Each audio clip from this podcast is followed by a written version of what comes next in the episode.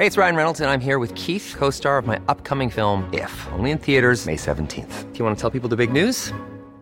All right, I'll do it. Sign up now and you'll get unlimited for $15 a month in six months of Paramount Plus Essential Plan on us. Mintmobile.com slash switch. Upfront payment of $45 equivalent to $15 per month. Unlimited over 40 gigabytes per month. Face lower speeds. Videos at 480p. Active Mint customers by 531.24 get six months of Paramount Plus Essential Plan. Auto renews after six months. Offer ends May 31st, 2024. Separate Paramount Plus registration required. Terms and conditions apply if rated PG.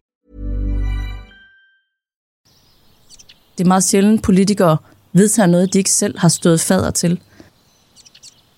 Altså, vi kender det måske lidt fra øh, privatlivet. Hvis du gerne vil have et drivhus, så den bedste måde at få det drivhus, det er at få din kæreste til at tro, at det er hans idé, I skal have et drivhus.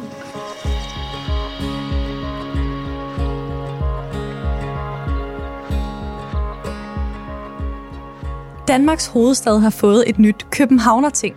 Her skal 36 borgere i kommunen mødes for at diskutere politik og komme med anbefalinger til politikernes arbejde. Altingets civilsamfundsredaktør er dykket ned i det nye borgerudvalg for at finde ud af, hvordan det kan blive en succes. Jeg hedder Karoline Tranberg, og du lytter til Altinget Azure. Jeg hedder Gitte Ballenstedt, og jeg er redaktør på Altinget Civilsamfund. Der skriver jeg rigtig meget om foreninger, om frivillighed, men også om øh, borgerdeltagelse og demokrati og forskellige inddragelsesformer. Gitte, Danmarks hovedstad har fået et Københavner-ting. Hvad går det ud på? Jamen, det er 36 såkaldt tilfældigt udvalgte mennesker, øh, som er fundet ved en, en øh, stratificeret lodtrækning, hedder det med et fint ord. Og det går altså ud på, at øh, Danmarks statistik øh, udtrækker mennesker, som er repræsentative for befolkningen i København, på køn og alder og øh, socioøkonomiske faktorer, og så får de et brev i e-boks, hvor de bliver spurgt, om de vil være med til at deltage i et borgerting. De skal komme med nogle anbefalinger til politikerne. Og det kan være på, øh, i Københavns tilfælde, så er det faktisk inden for nogle specifikke områder. Ansvar for, hvordan byens rum øh, kan udvikle sig, øh, mental sundhed, øh, plads til idræts- og kulturfaciliteter, og så sådan lidt fluffy en, der hedder, hvordan vi forebygger ulovlig forskelsbehandling. Men der er ligesom sat nogle rammer for, hvad det er, man gerne vil have input til. Man kan sige, at i andre sammenhænge, hvor man for eksempel havde et nationalt klimaborgerting, der var det en meget bred overskrift. Altså, nu skal I komme med anbefalinger til klima, og det stak i alle mulige retninger. I København, der tror jeg også, man har lært lidt af den anden proces, der har man ligesom defineret nogle emner, og så har man bedt borgerne om at forholde sig til de her ting. Og det her med at inddrage borgerne i kommunens, politikernes arbejde, er det noget nyt? Det er noget nyt på kommunal plan med et borgerting.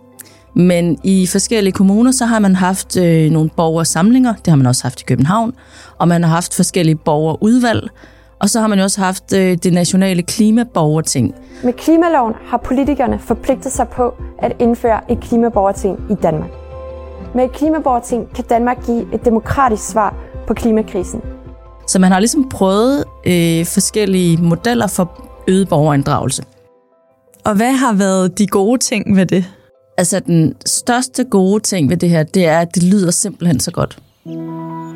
Altså du kan ikke finde politikere, der ikke vil sige, at vi ikke gerne vil lytte til borgerne. Og det her, det er ligesom den ultimative måde at lytte til borgerne, for det er borgerne, der kommer med anbefalingerne. Det har en meget, meget positiv klang, øh, og så kan man sige, øh, Øh, det er også partipolitisk neutralt, så hvis de ting, som borgerne udvikler, faktisk bliver vedtaget, så er der ligesom ikke nogen, der kan skyde hinanden i skoene. Det var også bare et af jeres forslag, I fik øh, mast igennem. Og så kan man sige, hos nogle af de borgere, der deltager, for eksempel i Klimaborgertinget, så skaber det faktisk ægte en enorm stolthed og et engagement og sådan en følelse af, at man virkelig er med til noget vigtigt. Jeg hedder Freja. Jeg er 20 år gammel. Jeg fik en mail på min e-boks fra Danmarks Statistik, som spurgte, om jeg ville være med i et borgerting. Og der tænkte jeg, fedt, det vil jeg gerne, fordi klima har altid interesseret mig rigtig meget. Hvis vi så skal pege på nogle ulemper, hvad er ulemperne ved at inddrage borgerne i sådan et borgerting? Der er jo ikke nogen ulemper ved det at inddrage borgere, fordi politikerne kan jo stadig beslutte det, de vil.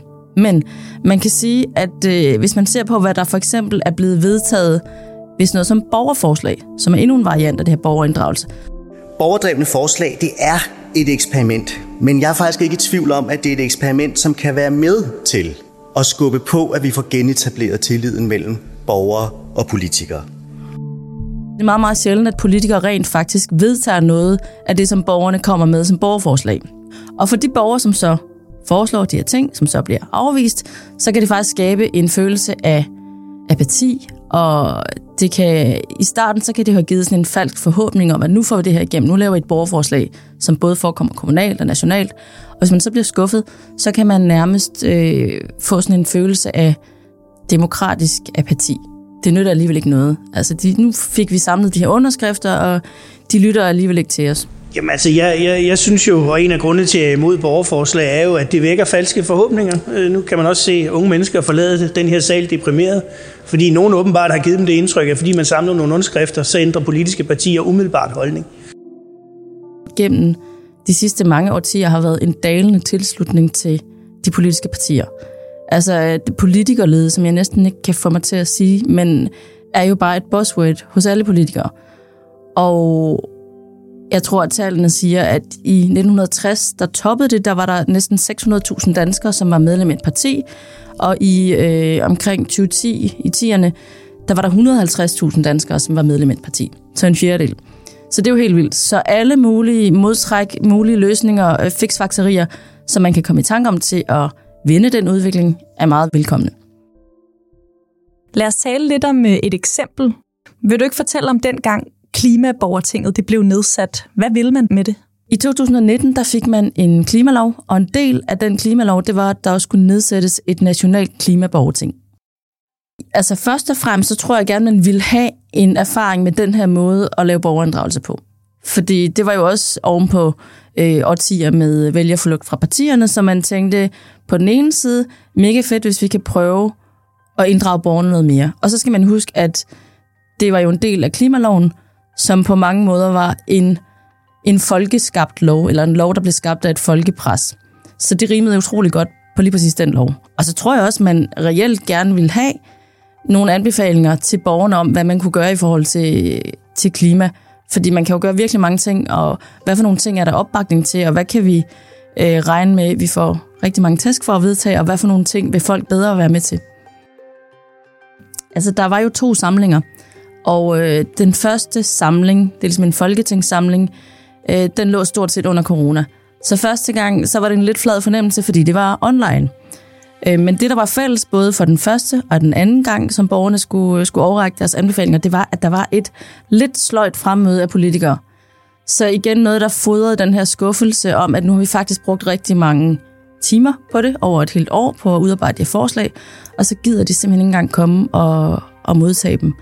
Og så en, et andet kritikpunkt, som var det, til den anden seance, hvor det faktisk var fysisk, det var, at så kunne politikerne jo sætte sig ned og tale med borgerne om, hvorfor de havde ment, som de gjorde, og hvad de havde fået ud af det. Øh, og det virkede ikke som om, at der var så mange politikere, der benyttede sig af den mulighed. Har man lært noget af oplevelserne med klimaborgertinget, som man nu kan bruge, nu hvor man starter et Københavner-ting? Noget af det, som jeg tror overborgmesteren i København, Sofie Hestorp, i hvert fald siger, hun har lært, det er det her med, at det kan være meget overvældende at modtage en bunke anbefalinger som politiker, uden at man har set, at det gik i en bestemt retning.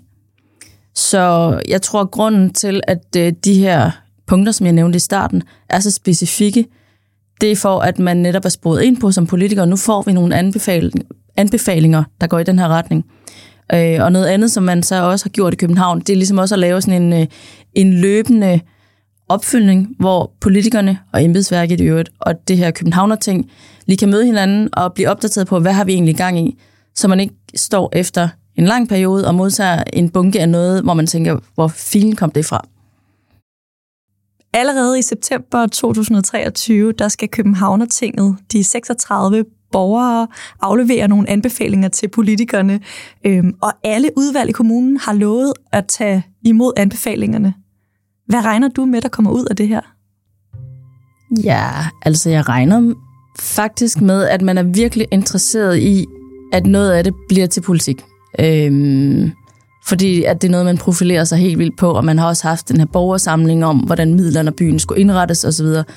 Så jeg tænker, at man faktisk vil vride sig rigtig langt for at man kan sige bagefter, ikke kun for at kunne sige det, men for at man faktisk også inkorporerer nogle af de her anbefalinger i politik. Og kommer man til at kunne måle på det her? Ja, det har jeg også spurgt overborgmesteren om, og øh, hun svarer en lille smule undvigende på, om de vil tælle antallet af anbefalinger, der kommer til at indgå i politik. Men noget hun siger, hun i hvert fald nok vil prøve at måle på, det er, om de her 36 borgere føler sig hørt og set og lyttet til, fordi det er en vigtig parameter for hende. Målet med det her er jo at få sådan et permanent borgerting i København. Tror vi på, at det kommer til at ske? Ja, det tror jeg. Og det tror jeg er to årsager. Og den ene ting, det er, hvis man ser på sådan noget som borgerforslag, som vi jo talte lidt om før, så er der rigtig mange kommuner i Danmark, der har taget det i brug, omkring 40, så vidt jeg husker, og rigtig, rigtig få af dem, der holdt op med at bruge det igen. Og den anden ting, det er, at øh, både borgerforslag og borgerting er jo noget, der rimer på borgerinddragelse og nærdemokrati. Og det er meget, meget svært at være en politiker, i hvert fald en kommune, der siger nej til noget, der rimer så godt på borgerinddragelse. Så må man bare håbe, at der er nogen, der lytter til dem og forklarer dem, hvor meget de kan forvente, så de ikke bliver skræmt væk, hvis politikerne nu ikke køber hele bakken. Det var Azure for i dag. Tak fordi du lyttede med. Vi spillede i dag klip fra den grønne ungdomsbevægelse og fra Klimaministeriet. Mads Aarhusen var med til at producere dagens afsnit, og jeg hedder Karoline Tranberg.